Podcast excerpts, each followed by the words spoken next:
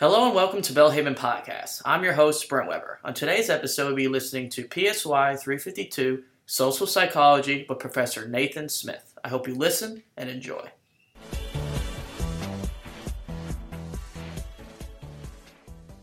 Hello and welcome back to the lecture for Social Psychology PSY 352 here at Belhaven University. This is Nathan Smith back with you from my office in Beverly, Massachusetts. Today we're speaking about social influence, attitudes, and persuasion. So there's a lot of content here to speak about. This is um, a two chapter uh, reading portion for this week, which you should have already completed before looking uh, through these slides. It is especially important in these weeks with uh, multiple chapters that you do the reading first because we don't have the time in the lecture to go through uh, every detail um, because there's more reading to be done.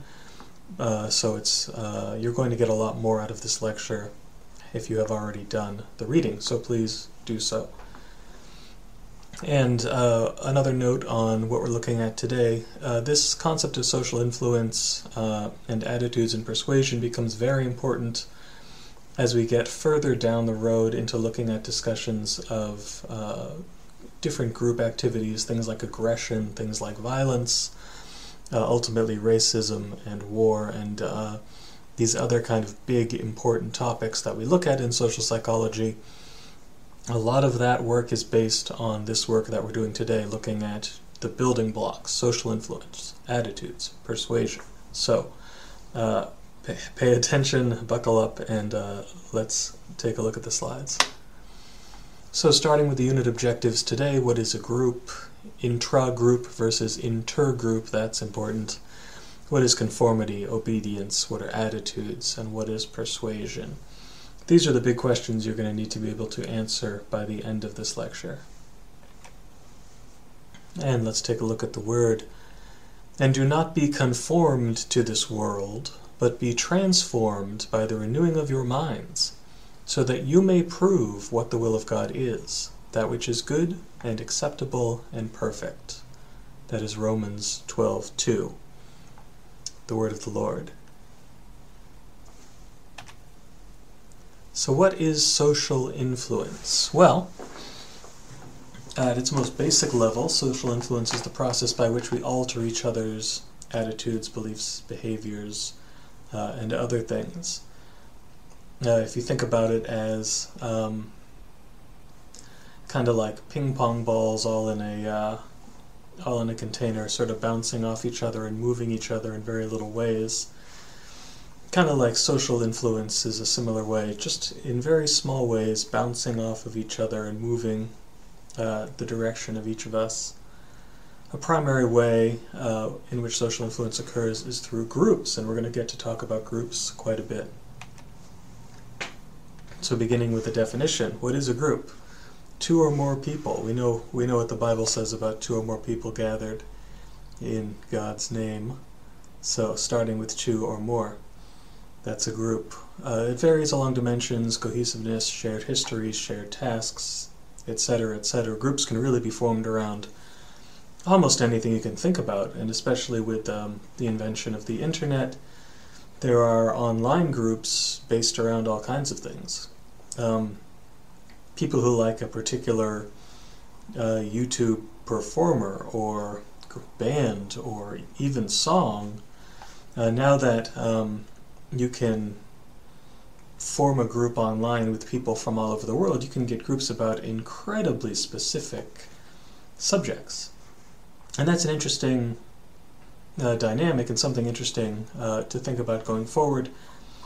But in general, people tend to think about groups um, in more traditional ways. Uh, you know, there's census groups by race, ethnicity, age, socioeconomic status, gender, etc. And then uh, more fun groups, um, grouping by sports fans, you know, Red Sox versus Yankees up here in New England, or by college sports fans down south, Auburn and Alabama, Mississippi State, and gosh, I don't know, Ole Miss maybe? Uh, you'll have to help me with that one. Uh, but I want you to take a minute to think about this concept of groupiness. Uh, that's a very imprecise word, but it kind of gets a, across an important concept. It's the degree to which people share a history or interact or expect a future interaction. It's not a precise word, but it's a very important concept. Um, and it's something that can change, right? So, um, so think of a political affiliation in the United States. Uh, you know, Republicans and Democrats would be the big two parties. Um, as you get closer to an election time, the kind of groupiness of those political parties might um, become more important. You know, when you're three years from an election, maybe you don't think about yourself as your political party affiliation all that often. But when you get, you know, three months from an election, you might think about yourself as a Republican or as a Democrat all the time. Uh, because it's on your mind. Um, it's what people are talking about. It's what um, it's what's important in the culture. So these types of things, this sort of groupiness, level of groupiness, can be changed by where you are in space or time. Um, you might, uh, if you uh, have been overseas, you might think that you feel more American when you're overseas. I certainly did when I was in Japan. Um, because everybody else is not American, they might be Japanese or British or Australian or Canadian or what have you when you meet another American, it was like, oh yeah, you and I, we're Americans. Whereas when you're actually in America, uh, at least I don't think, gosh, I'm an American all that often because I don't need to. Uh, so this idea of groupiness and how that changes and molds is interesting. I want you to uh, think about it. So group purposes, membership and conformity.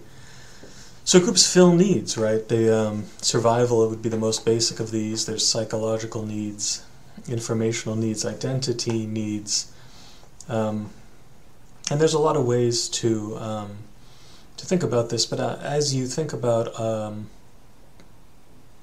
as you think about this, think about all the different ways that the needs that you have can be fulfilled by groups. All the different ways your peers or your family or your community can support you, do support you, your church community.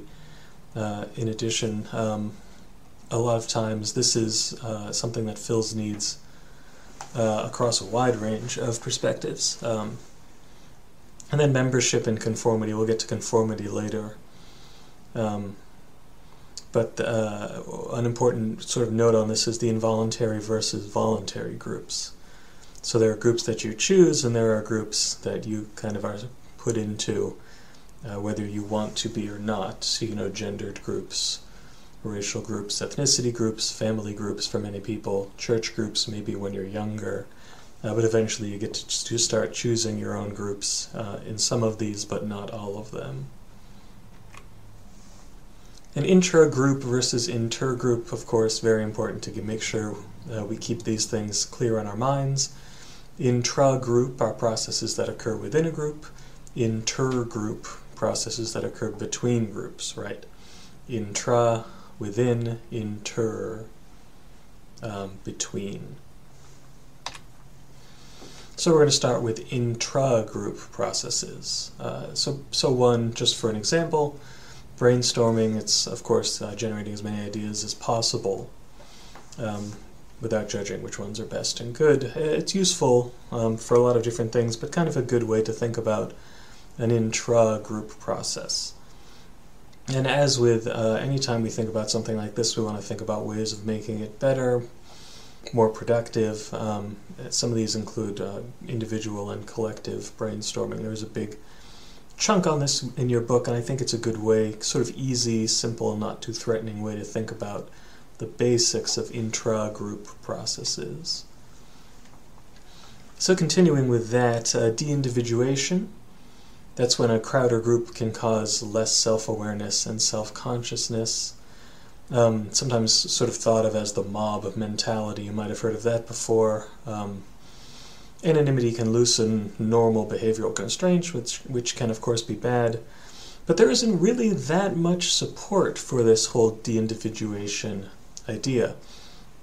Um, it's something that people think of a lot when you think of, um, you know, very bad uh, activities that groups have done, mobs have done you think, well, there must be some kind of loss of normal behavioral restraints. But then, when, as sometimes happens as we try to dig in deeper and study this, it kind of becomes harder and harder to get uh, to get hold of. So uh, one thing, the social identification model of disinhibition effects. Uh, so sometimes groups can uh, lead to increased self-awareness. Um, as I mentioned, this idea that, that people just mind, act mindlessly in groups doesn't usually is doesn't usually occur. It's not usually the case, but there are famous examples of when it is the case, and the the sort of heuristic that we've talked about uh, for it is easy to remember examples where uh, this kind of dis- de-individuation happens. So, group polarization. Uh, another thing, when you think politics, you can think group polarization. This is in a group, individual members' pre existing moderate opinions in one direction become more extreme. So, if you were by yourself, you might be less extreme, but suddenly you are together with a group that believes the same thing you do, and your beliefs can become more extreme. And this can either be a, risky shift, which is when behaviors become more risky as a result of this, or cautious shift where um, behaviors can become more cautious as a result of group polarization. And our last uh, uh concept we're looking at here, uh, groupthink. So decision making is characterized by excessive need for group cohesion, trying to silence dissenting voices, sense of invincibility, devaluing the opinions of others. This is something uh, as Christians and as leaders we want to be thinking about all the time because groupthink uh, can affect churches, it can affect groups of Christians, it can make groups do things that are immoral or unethical or lose track of what's important, uh, lose track of following the will of Christ. Um, because the group influence is so strong. So these ways to reduce it uh, are important to keep in mind, um, not just um, not just now, but going forward as you become a leader, uh, as you are already a leader, as your groups change. Think about these ways of of combating groupthink. Encourage dissenting opinions. Invite outside experts. Consider multiple possible solutions before acting.